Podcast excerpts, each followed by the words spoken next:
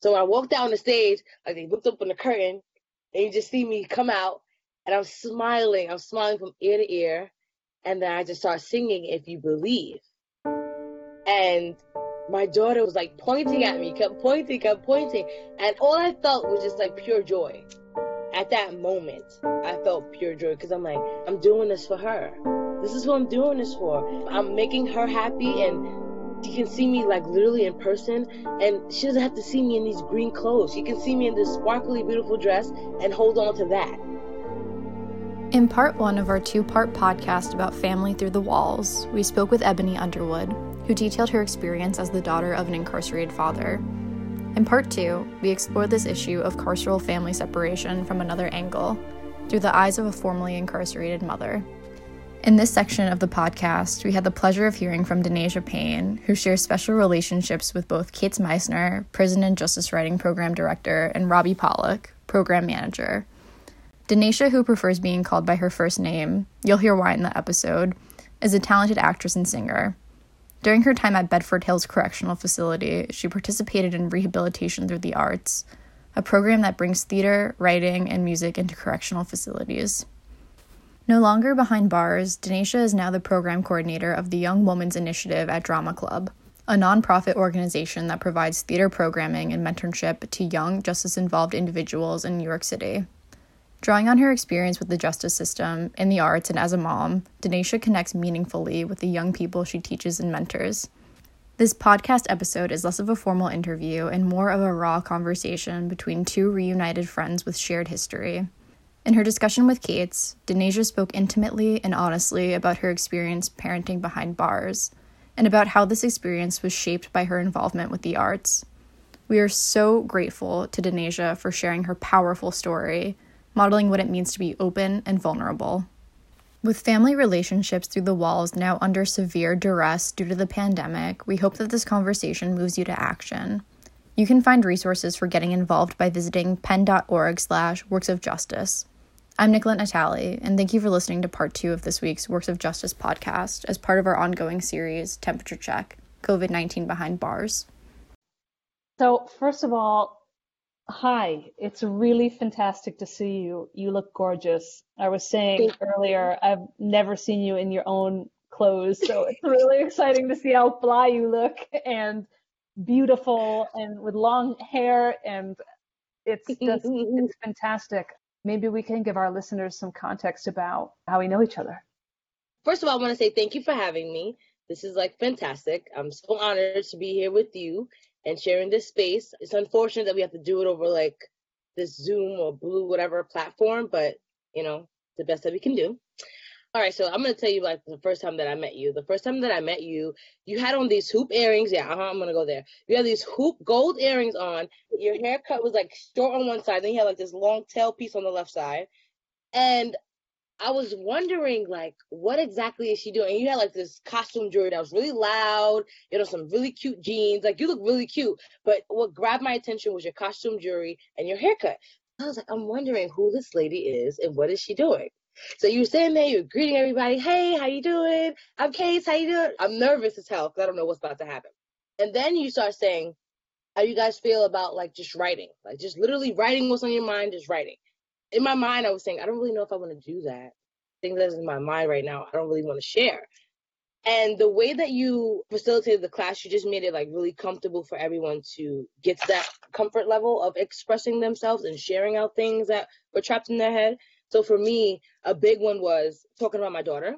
That was very hard for me, and I just didn't do it. Um, and also about my crime, like the actual day of the crime. I never really discussed it. I never talked about. It, but the first time that I did was in your class. I wrote it down, and I remember like writing it down like very like vaguely, and you were like, "No, I want you to keep going with that. Go deeper." And then like week after week, I would just keep going deeper and deeper. And at the end, with the finished product, it was just like my hands are like shaking right now. It was like mm-hmm. so hard because I was like, oh my God, like I'm traveling to this place. I wanted to forget about it. I don't want to think about it, but it's trapped. And I need to get some kind of like outlet to get it out. And I was just, I was freaked out. I was literally freaked out. But what I admire most about you is your ability to make people feel comfortable, right? And to make them feel human because as you know, my name in Bedford Hills was Payne. Like that's what everyone called me. My last name is Payne. So they would refer to me as Payne, but you did not.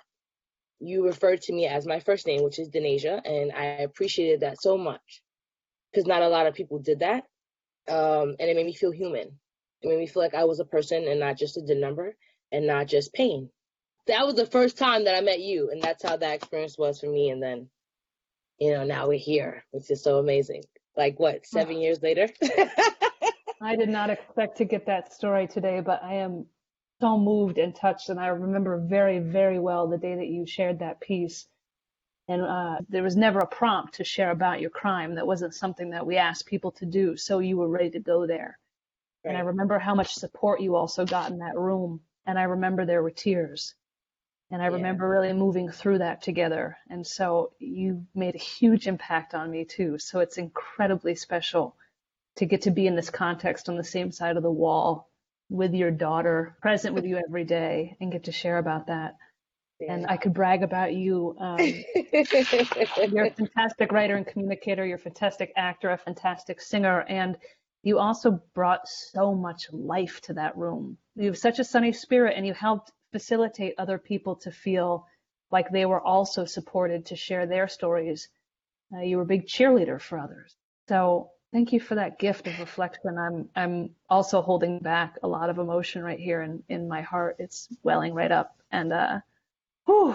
it's so crazy because I like you know how you feel like like like that little ball in your throat when it starts mm-hmm. to get like really hard and you can't swallow, and it's like you know you're about to cry. Like I felt like that, and I was like, you know what, just take it back. Like you know, just take a seat and just think about the positive part of it. Like you know, it changed my life. Like, it allowed me to how can I say this without being like mushy?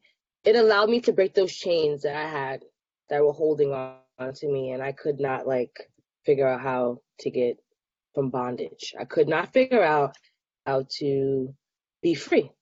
Mm-hmm. And that's real. That's so real and so honest. And I'm just going to give it to you straight. Like, I just felt trapped in my crime. I felt trapped and I didn't know how to get out and I didn't know who to talk to because you don't want to talk to everybody about your situations. You don't want to like indulge in those kind of conversations. There's a lot of trauma, a lot of hurt there for me. You made it easy to access that part of me. And I swear to God, I'm not lying.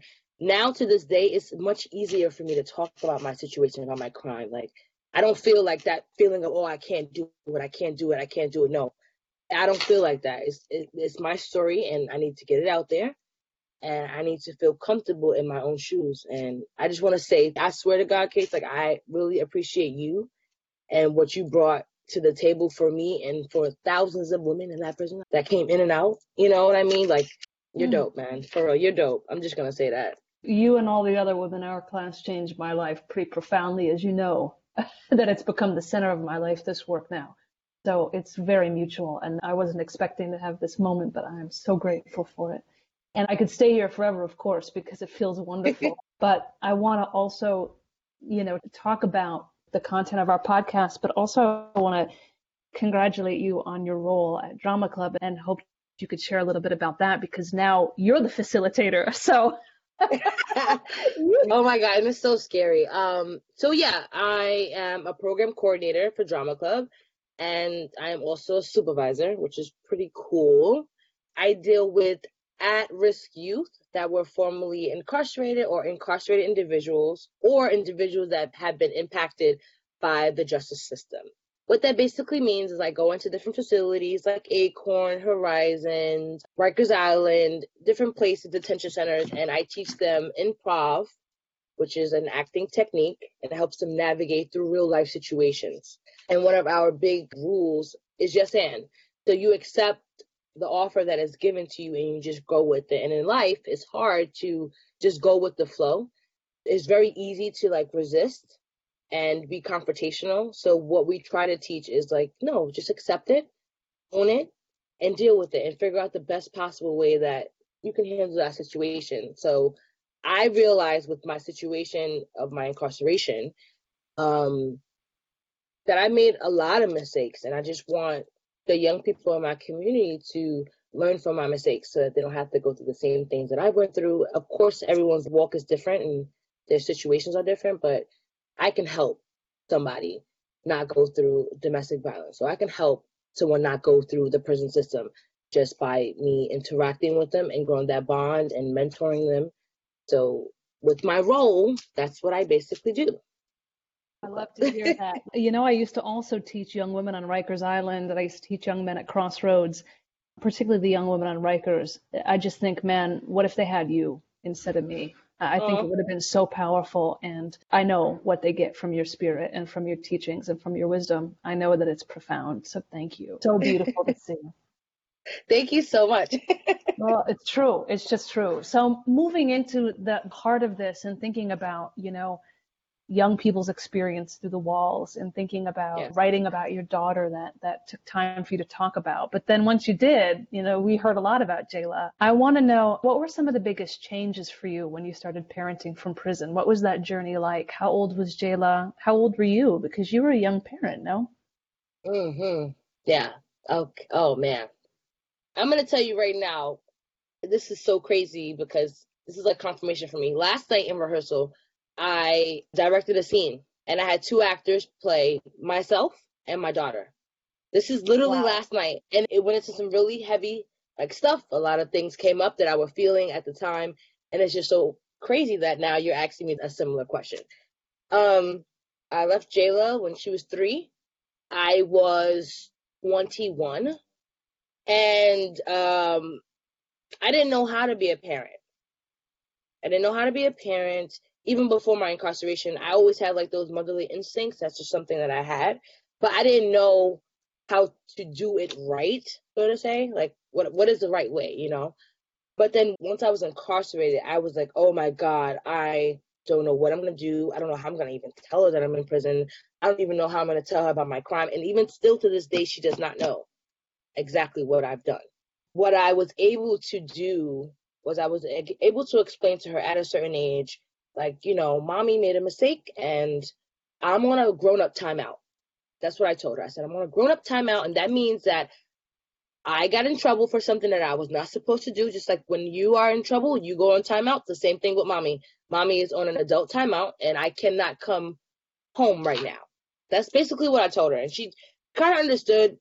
She didn't handle it pretty well. She was just like, well, who can I talk to so that you can come home because you're not bad. Like I know that you're a good mom, so you could just come home. And it was so crazy because last night that exact line came out in a scene, and I didn't prompt the person or nothing. It was just like improv completely.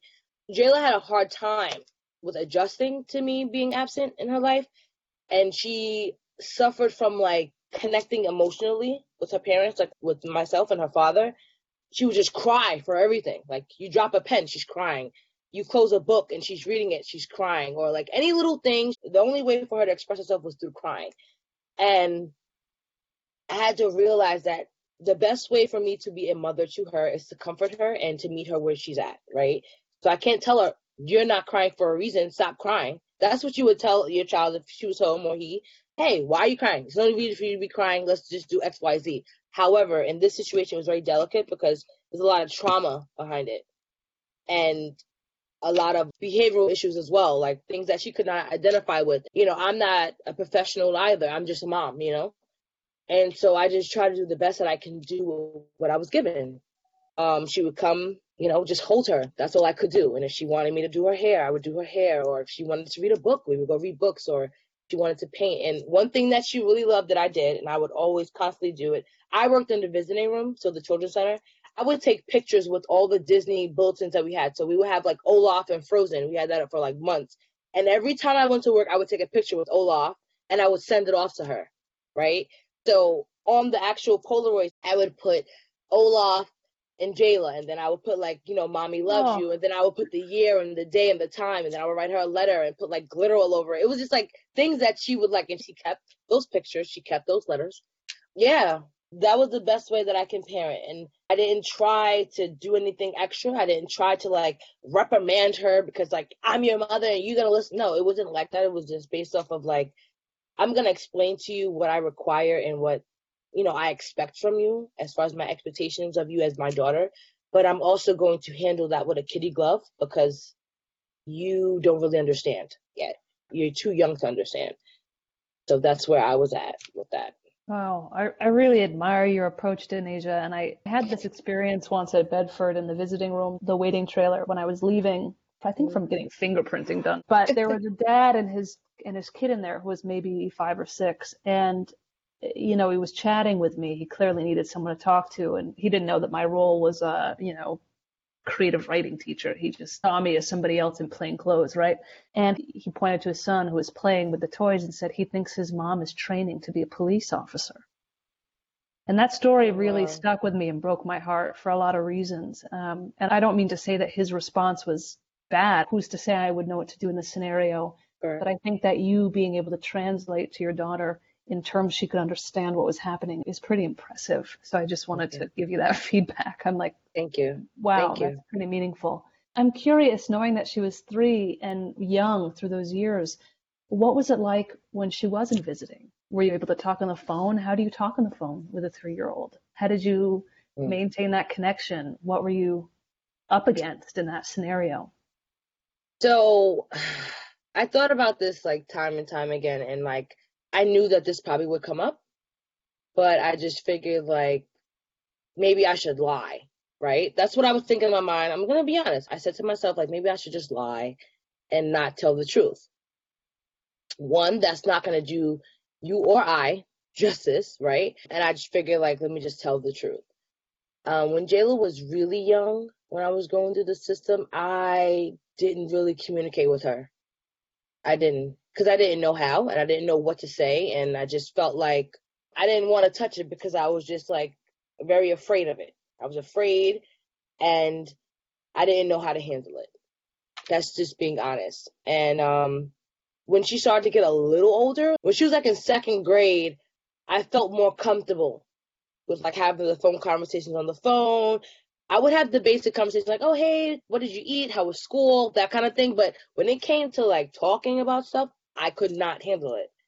And I would go on the visiting floor and I would see her and that'll be cool. And then when I come off the visiting floor, I would just forget about her completely. Like I didn't have a daughter. I would erase her from my mind.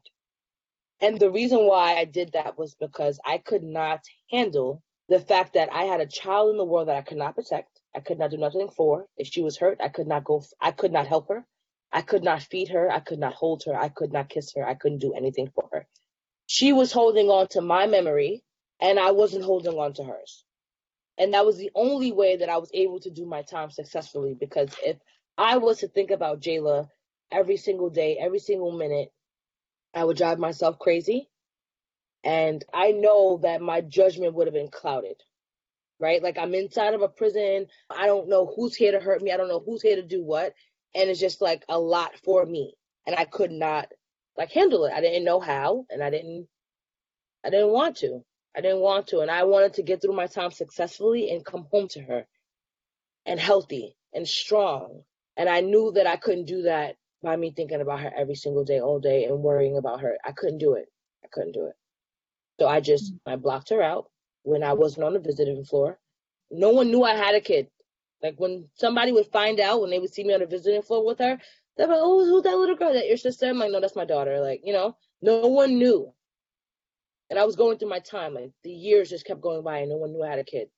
That makes a lot of sense. Thank you for sharing so honestly and, and painfully, yeah. imagine. You did talk about Jayla in our class, so I'm wondering if there was a time or space when that started to shift for you.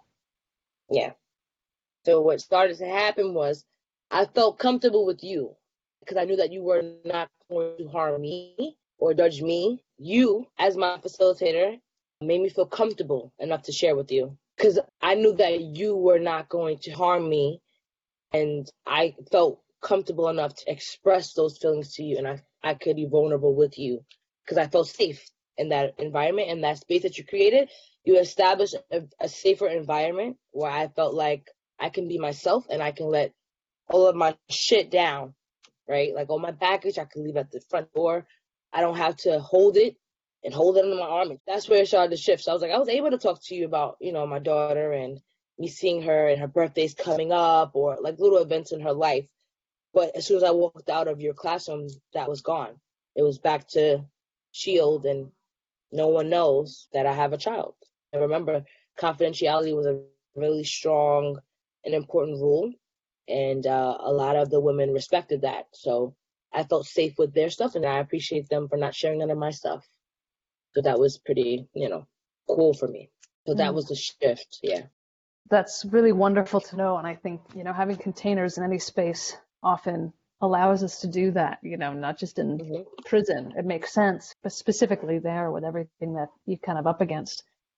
So, one of the questions that our producer Nicolette developed, which also speaks about the safe space of arts programs, um, she mentioned that you were involved with rehabilitation through the arts, not only through my class, which is where I taught, but also through the theater program where I got to jump in the last five days of production and be the only non-incarcerated woman acting in the show. I was playing Evillene, and I couldn't yeah. stop smiling. And they'd say, Caits, you can't sing that song smiling. And yeah. I had to be mentored by all of you because you actually knew how to act. And here I was like so nervous, you know. And you played that. Glinda the Good Witch and you had a, a pretty starring role, which you're fantastic, yeah. really, really captivating. And, you know, thinking about these kind of experiences, not just the creative writing room, but also the theater space, um, broadly the impact of that, but also did that facilitate anything in terms of your parenting? And of course, there was a big moment that happened that your daughter got to participate in. Okay, so yeah, I played like a lot of roles in that play, right? And the reason why Glinda was like a strong role for me was because I wanted to be a nice mom. You know, growing up, you're like, you're to be the strict parent, you're to be the softy. And I just felt like I was going to be the nice parent, like the sweet parent, the bubbly parent, like the you can run all over me kind of parent. That's how I felt. So with Glinda, it was just so cute because he was like all sparkly and soft and cute and she was just like great, you know? And my daughter was actually sitting in the audience. I was like, oh my God, she's to see me like in this sparkly, beautiful dress, and I'm to be smiling, and I'm not to be sad, and I'm just to be happy. So when I walked down the stage, like they looked up on the curtain, and you just see me come out, and I'm smiling. I'm smiling from ear to ear. And then I just start singing, If You Believe. And my daughter was like pointing at me, kept pointing, kept pointing. And all I felt was just like pure joy at that moment. I felt pure joy because I'm like, I'm doing this for her. This is what I'm doing this for. I'm making her happy and she can see me like literally in person and she doesn't have to see me in these green clothes. She can see me in this sparkly, beautiful dress and hold on to that, you know? And it was so, it was just so, I don't know, it was emotional for me. It was emotional for her. She was like in tears. Um, my dad was also there. My aunt was there. And just seeing me, I guess in the costume, I think it was a costume it was the costume because it was like we see you differently. You look so beautiful. You like an angel. It's like this light above you. Then your clothes are sparkling. And you have this magical wand, and then you're singing to the audience and pointing. It was just like great, you know. you also look like every little girl's fantasy, you know. And in that outfit, that was something I would love as a child. And I remember, you know, a really profound moment. I, I knew who your daughter was in the audience. For context for listeners, we were in the gymnasium of the prison on stage. And I think it was the first time Bedford Hills had ever let family and friends come to see the play. So it was a really important moment. And for women who had acted for many years in the plays, this was the first experience of that. So we had in the morning performed for all women in the prison. So looking at it, a sea of women in, in their greens, state greens. And then at night, we were looking at people's friends and family and, and people on the outside. And I remember watching on stage, even though I was supposed to be acting and looking at everyone, I was watching your daughter. I think she was sitting in your dad's lap or someone in your family's lap. And we were singing the words to home. And I just had this out of body moment because I was in a reverse kind of position from how I usually was in the prison. I was now next to everybody who was incarcerated standing undistinguishable, the people who didn't know me in the audience, and looking out to people. And I want to talk about that song and singing that song because I really felt moved by particularly knowing that was your daughter and knowing you. Uh, and I couldn't really show it, obviously. I had to keep singing. But thinking about that particular song, Home, which the lyrics are what, when I think of home, I think of a place with love overflowing. I wish I could go back there with the things I've been knowing.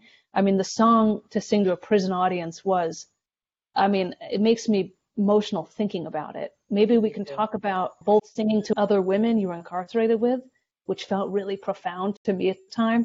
And then also singing to your family and what that was. Oh God. So I'm like now I'm like full of tears now, like I'm trying to hold them back. Um but that was so hard. Um I just think that it was most hard for me because we couldn't go home. You know, like we were not able to go home. We had to stay. And we're singing and we're saying like when we think of home, it's like you think of all the things you would have done different and the things you've done wrong.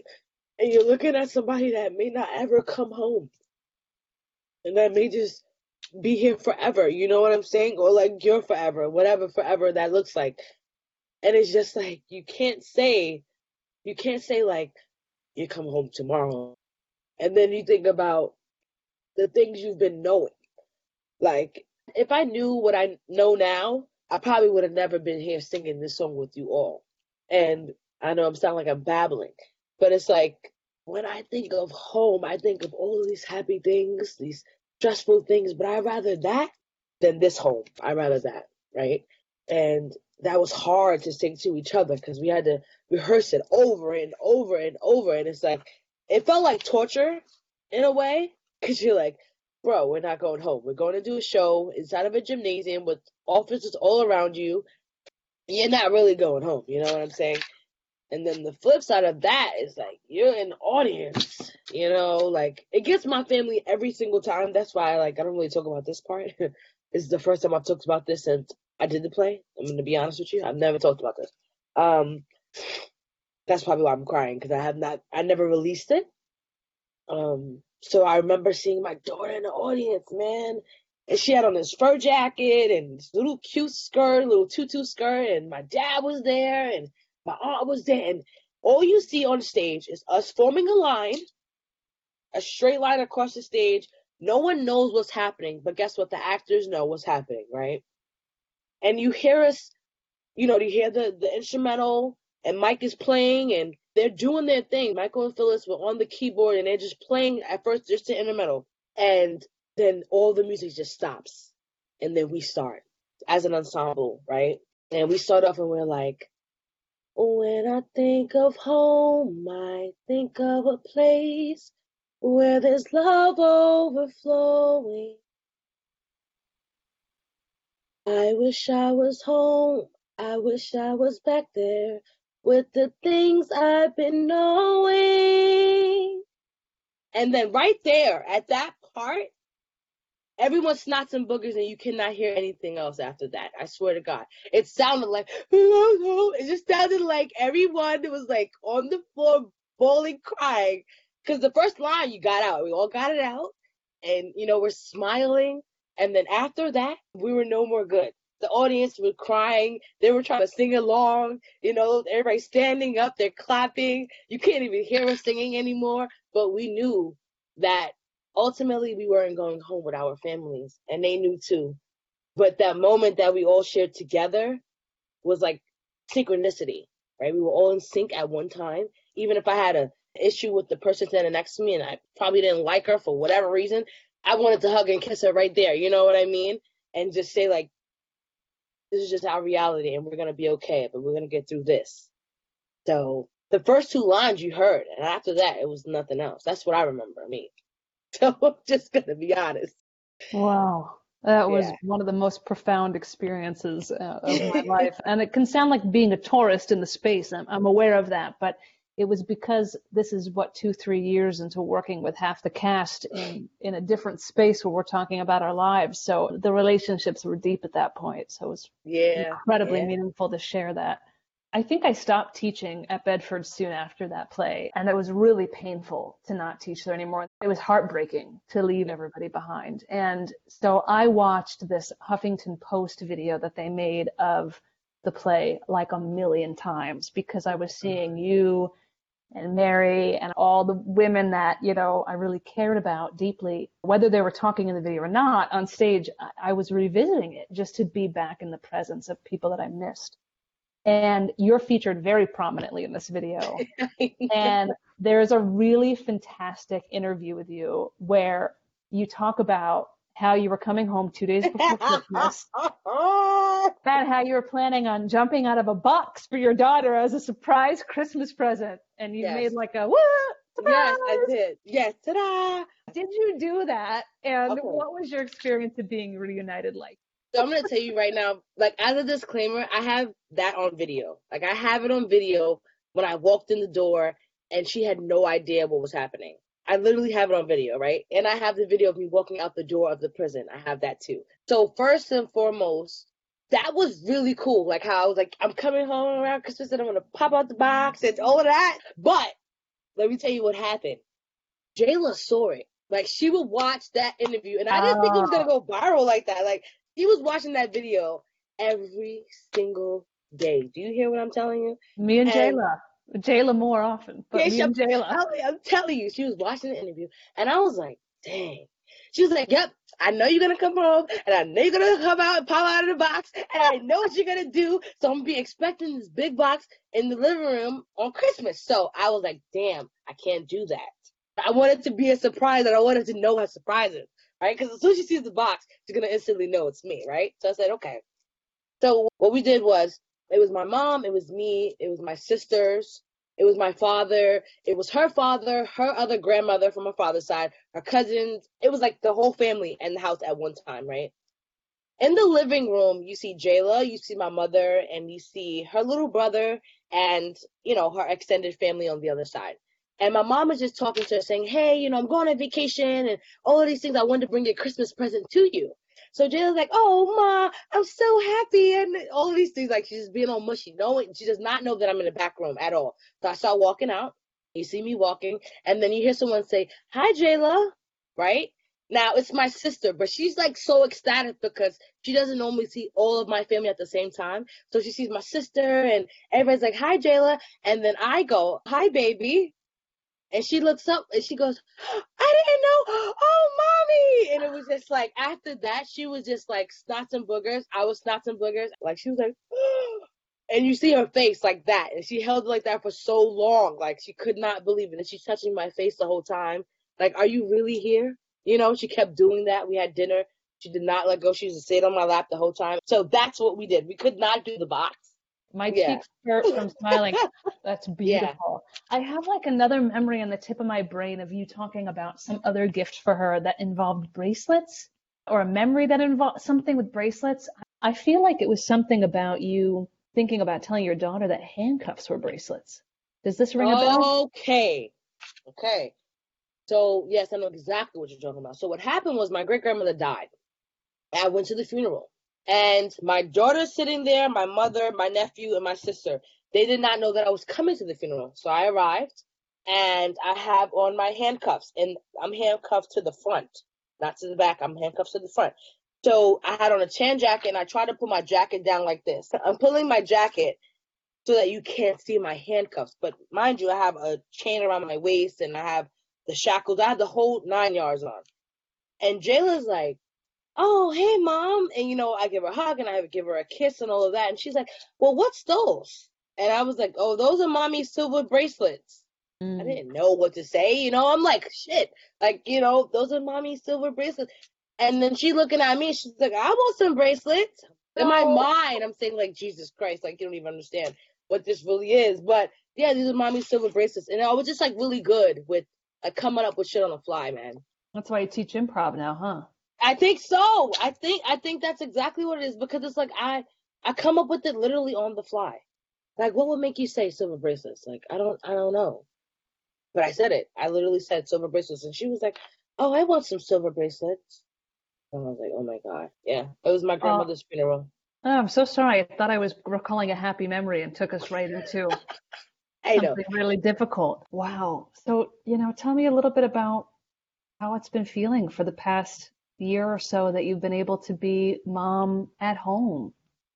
Oh man, so it's been, I'm not gonna even lie, it's been a roller coaster, you know? Like you have all these thoughts in your mind, like, yeah, it's gonna be like this, and we're gonna do this, and this is how it's gonna go, and it does not go like that, okay? It doesn't go as you planned, and when you tell God your plans, He laughs, okay? Just letting you know, He really does laugh. Just like you're laughing right now, because they laugh, I'm telling you. I came home, I'm like, yeah, I'm gonna have this beautiful place. I'm gonna have this apartment. I'm gonna get Jayla right away. Like all these things. Okay, I came home. I started working like three jobs. It was like a mess, right?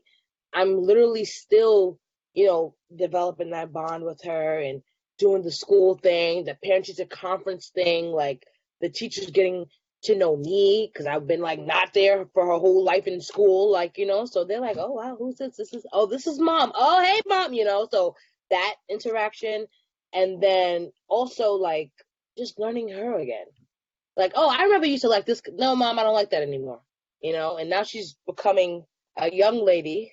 Mm-hmm. so mm-hmm. things are definitely changing, and especially the changing between us she's developing into herself. She's not a little baby anymore. I can't say, "Oh, my little baby." It's like, "No, mom. You know, I'm in junior high school and, you know, can we just go and get these sneakers?" And you know what I mean? Like it's just not how I planned it to be at all. You know, like picking out down to things like bra sizes. Like, bro, I didn't even expect this. Like, what are we doing right now? I want to go to the park and hang out and go no, I want to like play my game and I want you to get me a cell phone, like that kind of thing. Like that's what's happening. So got the cell phone and she was really into like JoJo Siwa for a little while. Took her to the concert in Connecticut, did that.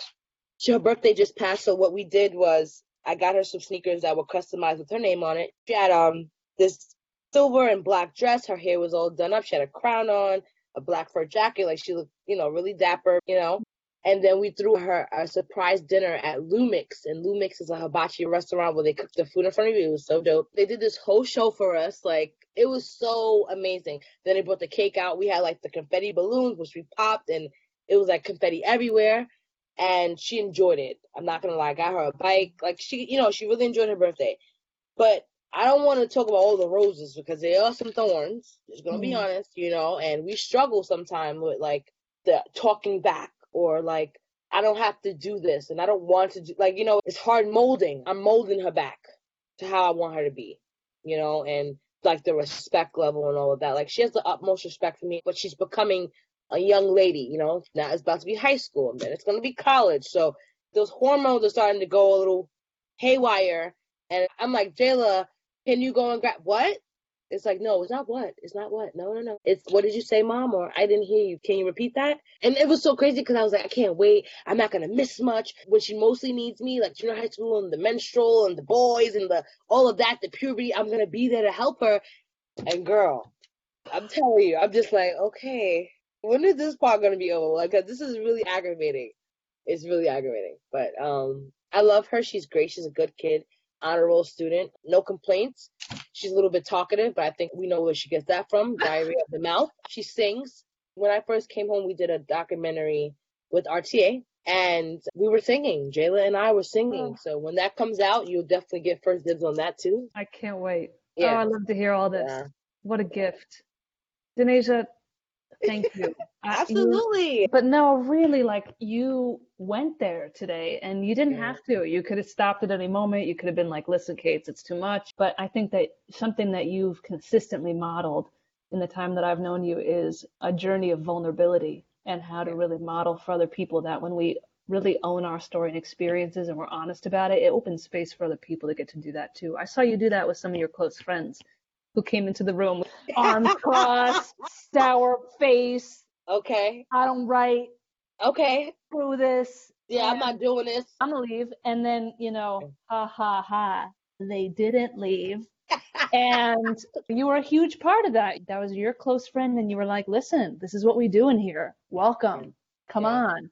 Yeah. Let me show you how. And and so you lead through that. And here you are still leading through that. So I can't thank you enough. It's been incredibly special conversation. Oh, God. Thank you so much for having me. I'm so excited. I would love to come back. I don't know how that works, but like, I, this is amazing. This is great. Hi, I'm Frances Keohane, PEN America's Prison and Justice Writing Program Gap Year Fellow. I had the pleasure of researching and writing this episode's introduction, as well as editing the episode itself. Nicolette Natale provided the guiding questions and recorded the intro.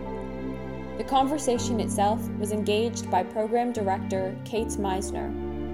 Thank you for listening, and if you haven't already, I invite you to check out part one of this episode. an interview with Ebony Underwood, founder of We Got Us Now, about her experience as the child of a long-time incarcerated parent. Further learn and advocate by reading our full temperature check issue 10, Family Through the Walls, at pen.org slash works of justice.